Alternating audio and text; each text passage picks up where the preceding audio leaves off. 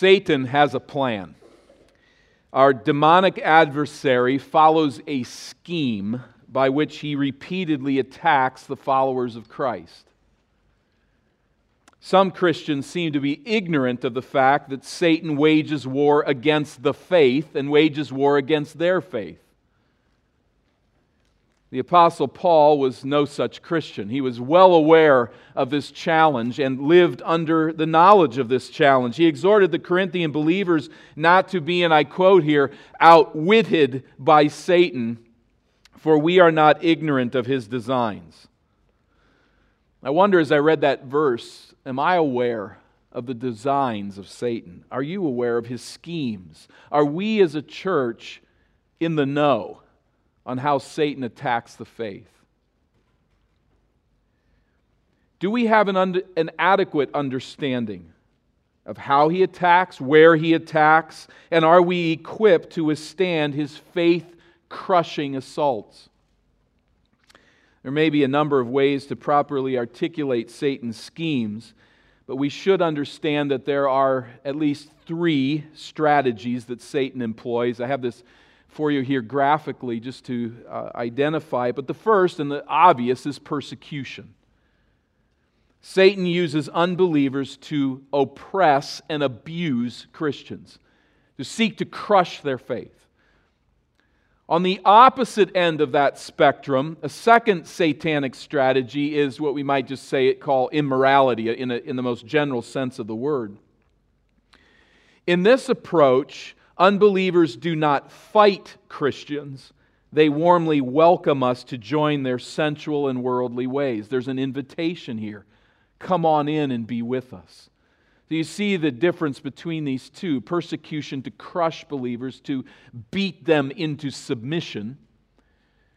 And immorality, on the other hand, to join in the sinful ways of the world, to embrace the spirit of the age and enticing us to pursue fleshly pleasures, selfish ambitions, materialistic greed, and the like.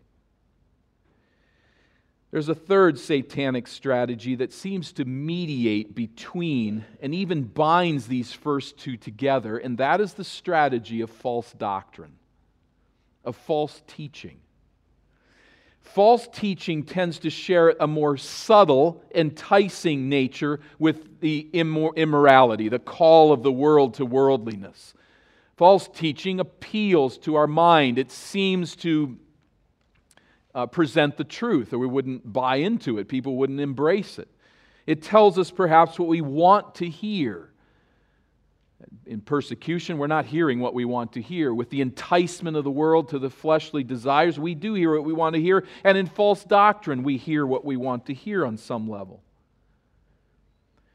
On the other hand, false doctrine has an equally sinister quality with persecution. Without overstating the distinction, as we just look at this chart for a moment, 1 Peter emphasizes which of these three? Certainly in some level, all three of these aspects are there, but certainly the emphasis falls on persecution. The believers to whom Peter writes are suffering abuse and opposition. It's about persecution largely. And again, all three are probably involved in all of Satan's attack. Second Peter puts the stress on false teaching. Again, not to overemphasize this distinction, but to point to just an emphasis, a, a lean in the book of 2 Peter. We'll be looking now, as we work our way in this series through the book of 2 Peter, looking at uh, the bond between false teaching and the believers to whom Peter writes, and the bond indeed between false teaching and moral corruption. Now, when I talk about false teaching, when Peter writes about false doctrine, he's talking about those who present themselves as Christians. They believe in Jesus Christ on some level. Now, there's false doctrine and false teaching, of course, it does not believe in Jesus Christ. But for the most part, the false teaching that we find in the New Testament that's addressed there are people who say they are followers of Christ, and here's the truth and what they say does not accord with true doctrine, with the true teaching of Christ. First Peter stresses our need to live godly lives in a world that is hostile to us, to persevere in the faith against people who persecute the faith. Second Peter stresses our calling to withstand false teaching, which always proves morally corrupting. Now, under the pressures of persecution, there is also, of course, an enticement to immorality, to unfaithfulness, in the sense of saying, if we just will do what people ask us to do, we won't receive so much attention. They won't oppress us so much if we just live the way the world lives. But in some sense, there's more of an intensity in this direction under false teaching. False teaching always produces corrupt living. Peter will bring this out in numerous ways. He starts his letter, however, with the strong assurance that God has equipped us with all necessary provision to withstand Satan's attacks against our faith. This is a word we need to hear as a church today. I need to hear as a believer in Christ. Think on this as we put down a deep root and stake into this very significant truth. God has equipped us with all necessary provision to withstand Satan's attacks on our faith, including false doctrine. Before we focus on these larger truths, and even indeed on the truths of verses 3 and 4, which are at the center of this statement, uh, we look at the opening greeting first of all, and here I think we find information that is vital to us, as we always do in the greetings of the New Testament epistles. But here we find our standing in the battle for faith our standing, where we stand, how we are positioned in this battle for faith. The author of the letter is revealed in verse 1. You'll notice there, 2 Peter 1 and verse 1. Simeon Peter, a servant, an apostle of Jesus Christ. Your version, if you have a different version from the ESV, may say Simon Peter. We're a bit more familiar with that. It's just the, the uh, Hebrew form is Simeon. The Greek form is Simon Peter, same individual, of course, and he is indeed an apostle one commissioned by Christ to speak with authority to the church. And yet, you notice this apostle sees himself how? He sees himself as Christ's servant. Freed from slavery to sin and bound to his gracious master, this is a bondage of joy. This is a bondage of liberty. A servant of Jesus Christ, to, as Christ's servant, he occupies an honored position. He's been commissioned by Christ to serve and to carry on the gospel. Peter addresses now his readers in verse 1 to those who have obtained a faith of equal standing with ours. Here's that standing to which I've referred. We know nothing definitive about these people. They knew Peter. They had received an earlier letter from him. Many assume that's First Peter. We cannot really prove that. It might be. It could be a letter that just isn't found in the, in the uh, corpus of Scripture. But Peter sees these believers as having obtained a faith of equal standing to his, and that's significant.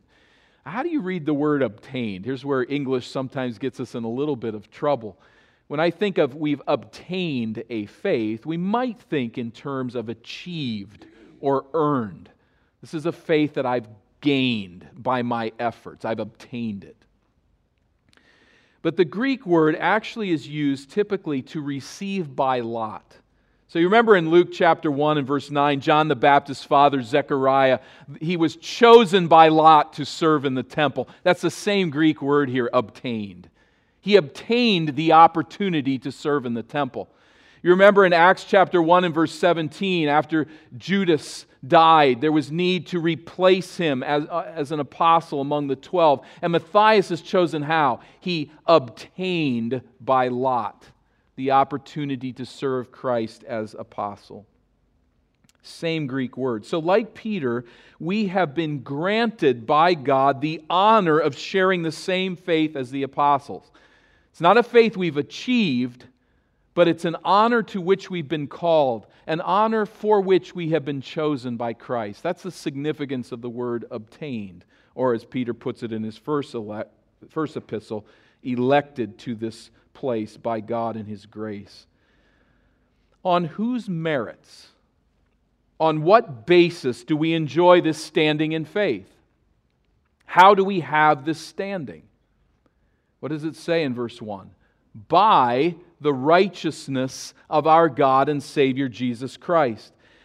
The basis of the gift of faith is Christ's righteousness, not ours.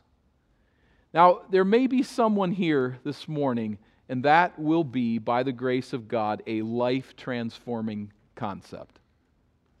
A righteousness that comes by God's doing. It is an alien righteousness to us. It's provided not by our own goodness and effort, but by God's goodness and effort and love for us.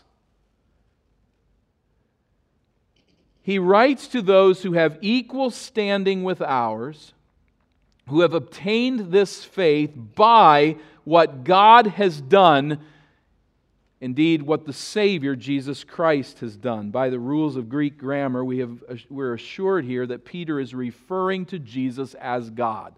There's one concept here God and Savior, Jesus Christ. One person is in view here in verse 1. In verse 2, he continues, May grace and peace be multiplied to you in the knowledge of God and of Jesus our Lord. Here, the reference is to the Father and the Son, again by rules of Greek grammar. But grace and peace, we know, are common in Christian greetings, drawing attention to the results of our salvation. But notice that Peter stresses here that God's grace and peace are multiplied by what?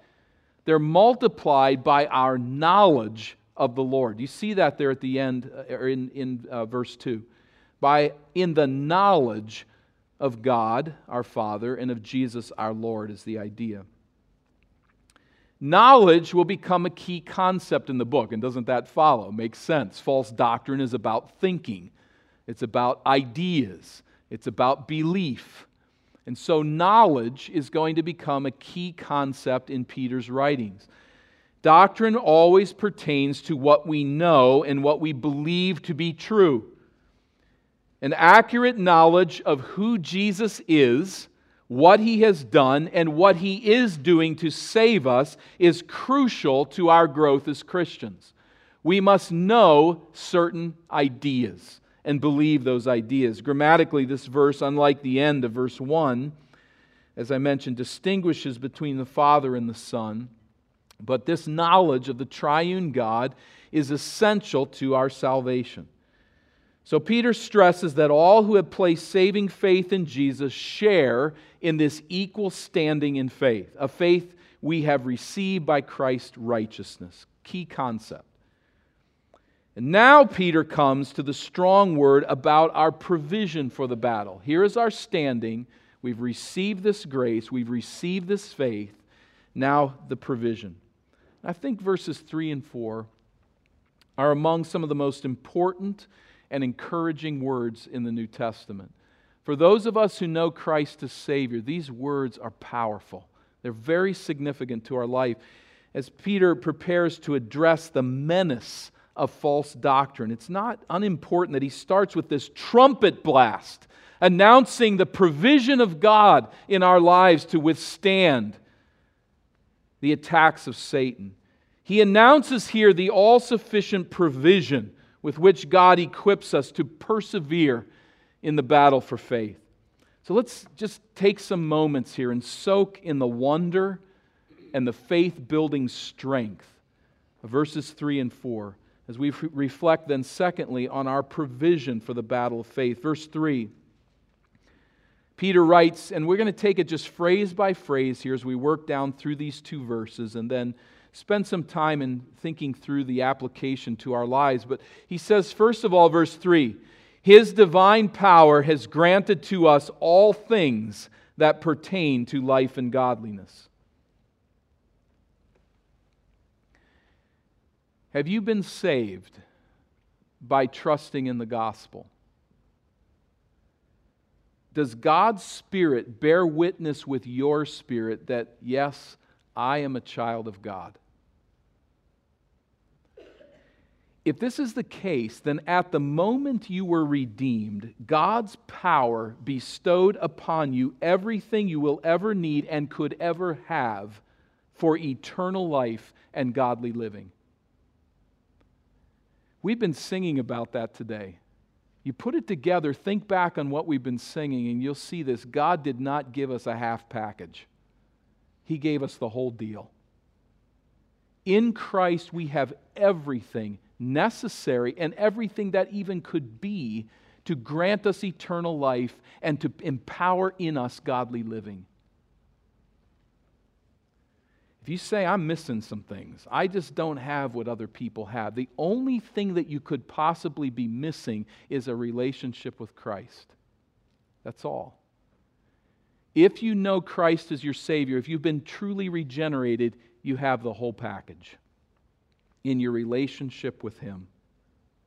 Books can help us grow in godliness. Praying can help. Seminars can help. Counsel can help. The local church is designed by God to help. But nothing can be added to what you already have been given, past tense, in Christ. There's an amazingly large and influential industry of Christian teaching that continues to tell you you don't have a full package. You need this experience. Here's this key idea that no one knew about until I came and sold it. You've got it all in Christ. Know that. Be thankful for that. Go from this place today saying, This is God's promise to me. I have everything that pertains to eternal life and godliness in my relationship with Christ. That is a significant truth. We need to grasp it As verse 3 continues, we see that this divine power, which has given, supplied, equipped us with everything pertaining to life and godliness, comes through the knowledge of Him who called us to His own glory and excellence, or I think probably better, by His own glory and excellence. Through the knowledge of Him. Now, this is an amazing claim. It's not by what I do or on the basis of who I know that I'm granted this provision. This provision comes through the knowledge of Him who has called us. Now, please understand when you read that idea in the New Testament that God calls people, do not get the idea that it's merely an invitation. The calling here, I think, could be better related to the call of Lazarus to rise from the grave. It is a call which effects what God intends. Calling is a reference to his effectual call that awakens us to the gospel. Through the knowledge of him who called us, when Christ presents to us the gospel and our spirit is awakened to respond to it, in that and through that we have his divine power or we have all that pertains to life and godliness we receive that faith comes by hearing the word of god and god uses that word to awaken us to eternal life calling us to his own glory and excellence again, I think should be taken by his own glory and excellence. That is, God affects our conversion by revealing to us his glory and his moral excellence. Do you know Christ as your Savior?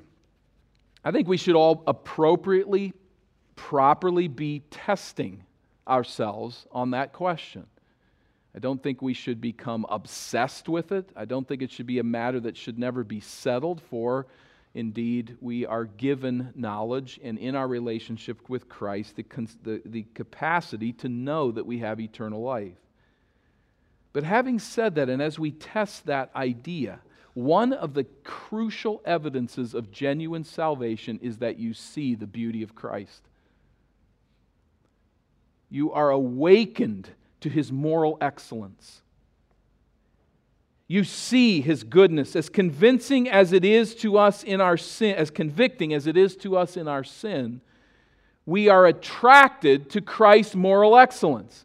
It exposes our sin. At the same time it is a source of encouragement and joy something in which we rejoice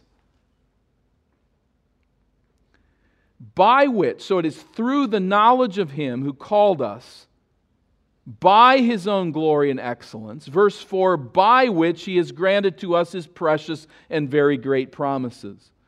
I think the connection is that God's saving grace includes granting us all that pertains to life and godliness and making us recipients of his very great and precious promises. Reconciling us to himself, then God promises what? He promises to be with us and to never forsake us. He promises to liberate us from sin and secure for us a home with Him in heaven. He promises to transform us into the likeness of Christ at His coming. And the promises just continue as we read through the New Testament text and as we look at life on this side of the cross. These precious, these very great promises come through our knowledge of this one who, by his glory and excellence, grants us these promises.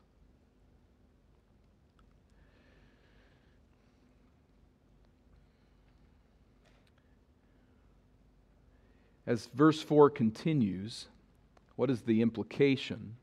What is the purpose of all of this? So that, the middle of verse 4, so that through them, through these promises, you may become partakers of the divine nature, having escaped from the corruption that is in the world because of sinful desires. You might discern there two ideas, two separate sides of a single coin, so to speak, so that we become partakers of God's nature. Now, is that saying that we become gods? Of course not. Is it saying that we become all that God is or like Him in every capacity? No. We will always be created, limited beings. But it means that we will one day share God's sinless moral excellence and reflect His glory throughout eternity. I'm ready for that day. Isn't that a great prospect? That someday, not yet, the process has begun, but someday, we will share his moral excellence of sinlessness. That day is coming. That is his promise. Secondly, the other side of the coin, we have escaped the moral corruption that marks those who remain in the flesh. That is, those who are separated from God. Have you, in your personal journey, have you come to the point where you see Christ as a glorious Savior? As one of splendor and greatness? Have you placed your full trust in his death to pay the penalty of your sins? Have you placed your trust in his defeat of death by rising from the dead for the forgiveness of your sins? If you say, I really don't think I have, I have no concept of that, or you would say definitively, No, I've not. If, that, if I speak to you in this moment, this verse tells you that your sinful desires are a moral corruption that will eventually separate you from God forever. That's what Peter is declaring here. That's what we as a church have come to believe as we've seen the moral excellence of our Savior.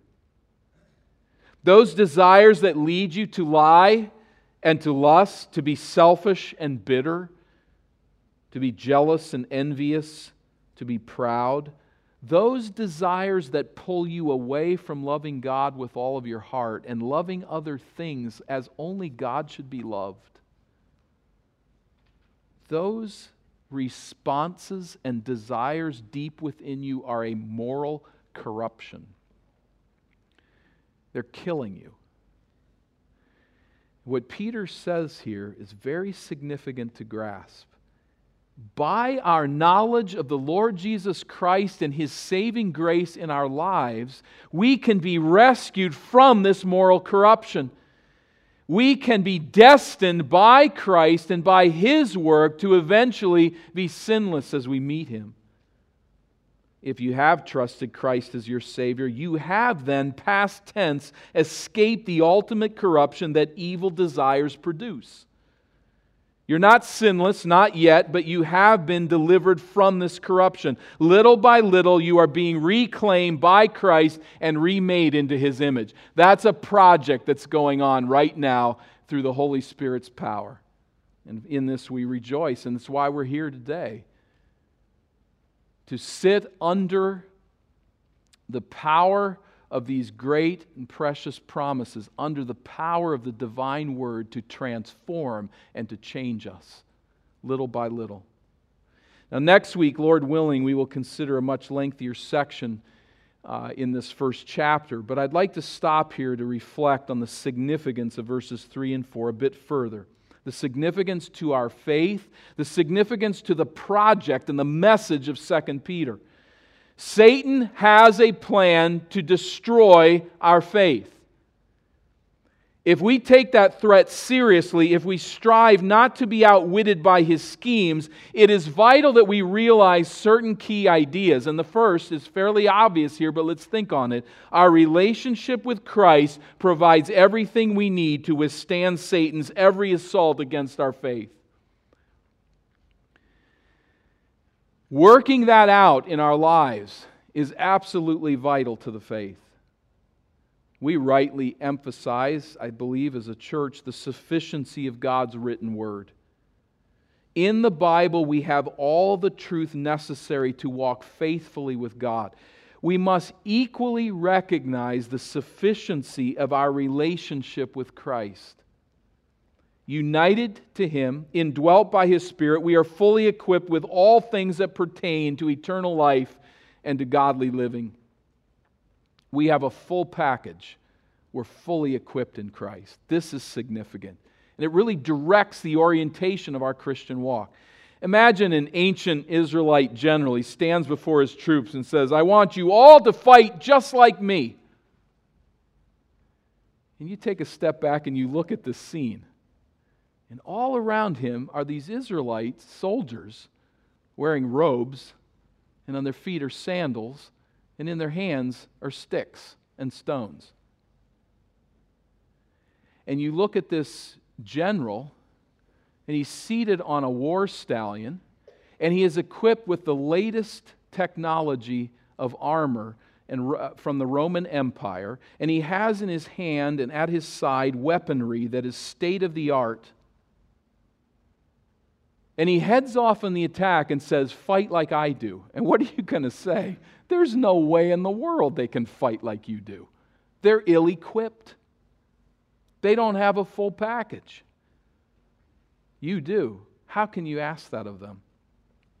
Well, our master is not like that general. Our master does not leave us empty and send us on blind spiritual quests to discover spiritual armor out there somewhere. Our Master equips us with all we need to withstand Satan, to persevere in the faith, and to live godly lives. It is in knowing Christ through His Word, what has been revealed about Him, that I have this full equipment.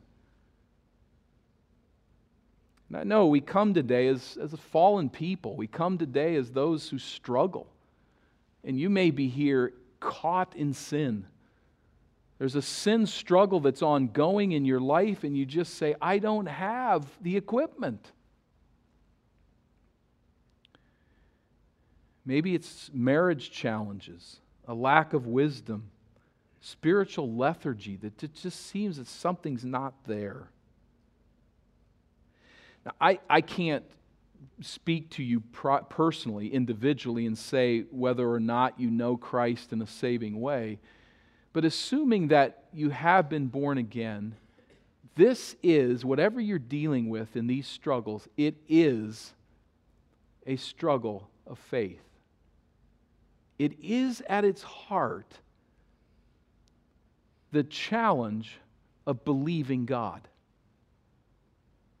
of believing the promises that He has revealed, of putting your trust and your confidence in what God has said. This is at the heart of that battle. At the heart of it is not discovering armor out there and equipment out there that no one knows about. that you somehow need to find something that you've never thought of before, maybe that other people haven't thought of before, or certainly that your dumb church hasn't thought of before because they're not helping you out with this. What it really is at its heart is a battle of faith in what God has said. That can be discouraging to some. I'm still struggling with this sin. I'm still struggling with this problem. I'm not, we're not making any progress. But I hope that it would also be a source of great encouragement. In your relationship with Jesus Christ, you have everything that pertains to life and godliness. Everything. The good side of that is you don't have to go looking for the armor. He has equipped you with all that you need. Indeed, this promise is essential. Do you believe it? Verse 3 His divine power has granted, past tense, to us all things that pertain to life and godliness. This leads to the second idea of application. This provision is received, notice, through our knowledge of Christ as Lord and Savior and our knowledge of God's Word. To be fully equipped for eternal life and godliness necessitates knowing something.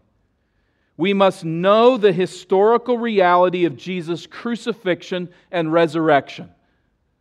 We must know who Jesus truly is and what his death and resurrection accomplishes. I think on this matter, many miss the boat. They have a conception of a Jesus they want and they demand that Jesus be that person. That's called idolatry. You have a false God because you've erected who he has to be. And you want him to be what you have designed him to be. What has the Bible revealed about Jesus? Do you know the true Christ? Do you know of his death and resurrection and what they've accomplished? Faith comes by hearing the Word of God, it comes by knowing God's promises and trusting them. To put it in personal terms, we have to talk to God. We need to hear the information that He has communicated to us. We need to know this truth and we need to rest in this truth. On numerous occasions, I've asked people how they know that they are saved, how they know heaven is their home and Christ is their Lord. And the answer is so many times has been the recounting of some religious experience. This happened to me. I had this really warm experience. Listen, a genuine testimony of faith is not based primarily on my religious experience. It is based on a conscious recognition of who Christ is and what he has done historically to atone for my sin. To know God, to be equipped with faith preserving power, is to know certain truths and to place your trust in those truths. The gospel is, at the end of the day, good news. It's a report about something that has happened, something that Christ achieved for us. The key is not my journey to Christ, my religious experience, my spiritual techniques, or existential conquests. The key is that Jesus Christ has acted in my behalf. He has done something. Historically, theologically, there is something that Christ has accomplished for me. And it is through the promise of God to us in Christ that we are united to Him and eternally delivered from sin. So when someone asks you, How do you know that you're saved? Assuming you have been born again, are a genuine believer, how do you know that you're saved? Emphasize what Jesus has done. Center on that. I'm not saying that personal experiences are irrelevant. They certainly are not. But emphasize what Jesus has done, not merely what's happened in your life, because what He has done is what's all important. Live then in active faith in the sufficiency of his accomplishment. I think there's a balancing thought to the second point. Let me say it this way number three, this knowledge is morally transformational. Or you might want to use the word ethically transformational. This knowledge transforms us, it changes us. If the knowledge we have is genuine, the definitive evidence will not be knowledge we record on paper, but a transformed life. So, in my second point, as much as it is off track to point simply to some existential experience, that that's where it's all centered. No, it's, it's centered in our knowledge of what Christ has done. On the other side of the equation, it is not centered merely in factual knowledge.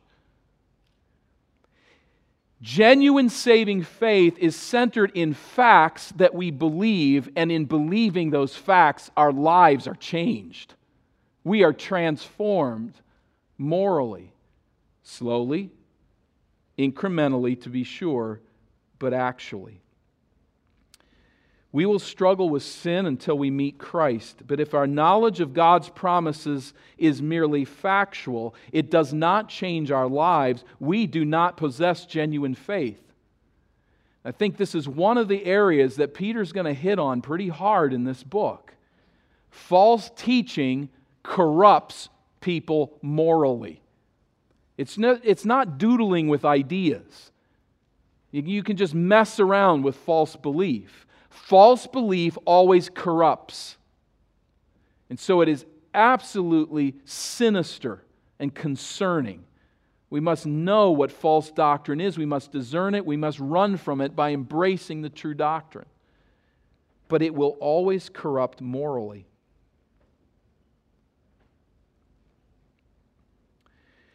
I believe a reading of the book of 2 Peter reveals that the false teachers taught a form of libertarian Christianity. By that, I mean they excused their practice of sinful, immoral, and destructive behaviors, resting in the fact that they had found true doctrine.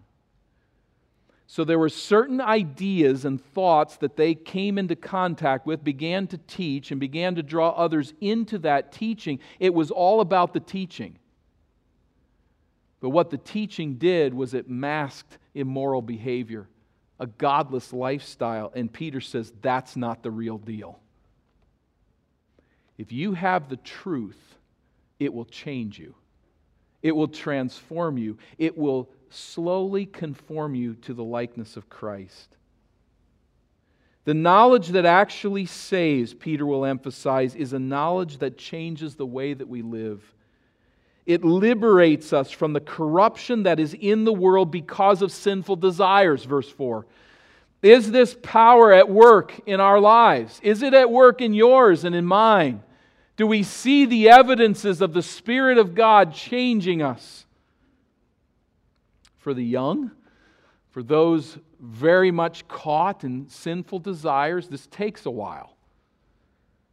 Don't be overwhelmed with discouragement when you look at your life and you're 16 years of age or so and you're saying, I'm not seeing a lot. Keep pressing on in the faith. Continue to trust in the promises of God. Continue to learn in knowledge who God is, what Christ has done, and how it changes your life. Slowly, incrementally, as you have genuinely trusted Christ, you will begin to see more and more. I'm changing. And it's not simply that I'm maturing physically. And so there's some things we all set aside, thankfully, just because we grow up a little bit. But it's something different. There are sins that are so attractive to me that I'm fighting and I'm making progress. There are sins that are so attractive to me, and yet the power is being loosened. There is truth that was I was dull to it in the past, and now it enlivens me, it excites me. I find in it great joy. And slowly, little by little, we are liberated from the corruption that is in the world because of sinful desire. Is this power at work in your life? Has God liberated you from the bondage to sin? Is He liberating you from this corruption?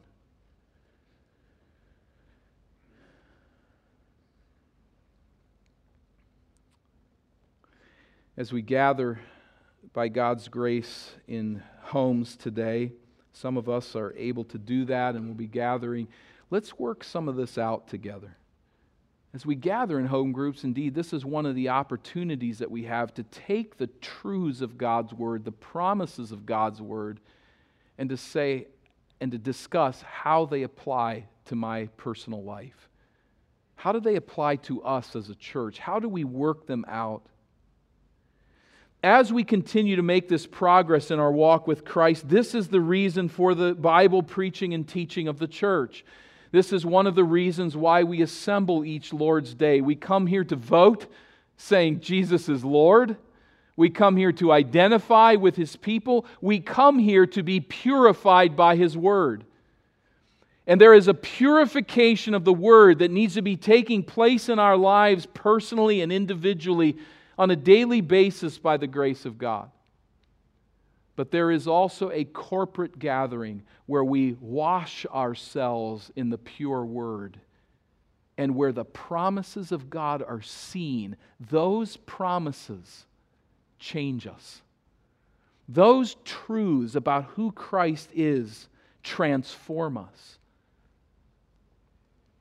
This knowledge is utterly essential, but it is not a knowledge that ends with ideas, it's a knowledge that ends with a changed life.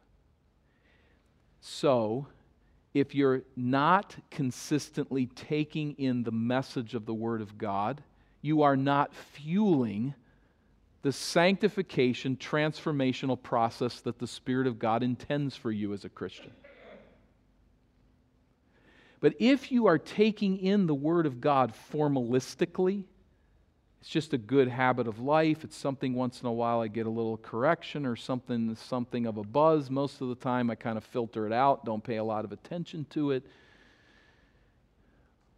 Or I'm gaining a lot of ideas that I really believe and trust in I'm getting my doctrinal ducks in a row. But if this truth is not transforming who you are, is not having an effect in your daily life and in your moral walk with Christ, there's something wrong. His divine power has granted to us all things that pertain to life and godliness. This comes through the knowledge of Him who called us. And in calling us, He has granted to us precious and great promises so that through these promises, we will be morally transformed into the image of Christ, escaping the corruption that is in the world because of sinful desire. That's not a message you got on Channel 5. That's not a message you got this week on talk radio. That's not a message you found on the internet with some talk site. But this is the truth of God that changes and steers and transforms us. We need this. And we need to work it out in our lives. And may we do that by the grace of God. Let's bow together for prayer. Lord, how rich we are. We don't even hardly know how to respond to the richness of this trumpet blast announcing your provision, your all sufficient, complete provision in Christ for your people. We thank you. We give you praise. I pray that you will aid us as we work out these concepts in smaller groups this afternoon. I pray for those who are not part of that project, particularly, and for all of us, that we will continue to recognize the significance of your promises and of your word and its transformational power. And I pray, Father, again, for anyone who is caught in the moral corruption of this world and has not received the saving grace of Christ. I pray, Father, that this would be a day of salvation, for indeed it is. Today is the day. And I pray, God, that you would bring to saving faith those who are separated from Christ.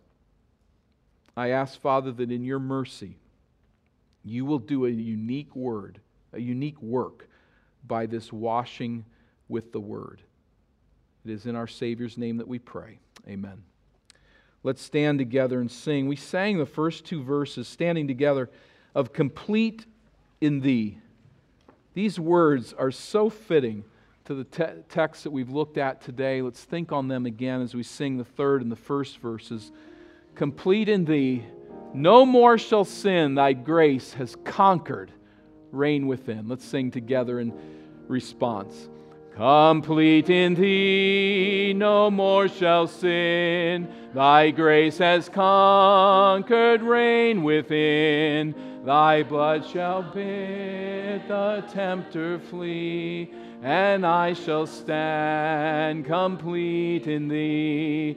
Yea, justified, O blessed thought, and sanctified, salvation wrought Thy blood hath pardoned, bought for me, and glorified I too shall be. Dear Savior, when before thy bar all tribes and tongues assembled are, among the chosen I shall be. Thy right hand complete in thee. Yea, justified, O blessed thought, and sanctified, salvation wrought. Thy blood hath pardoned, bought for me, and glorified I too shall be. Amen. Let's bow in just a word of, a moment of meditation as we consider God's word together.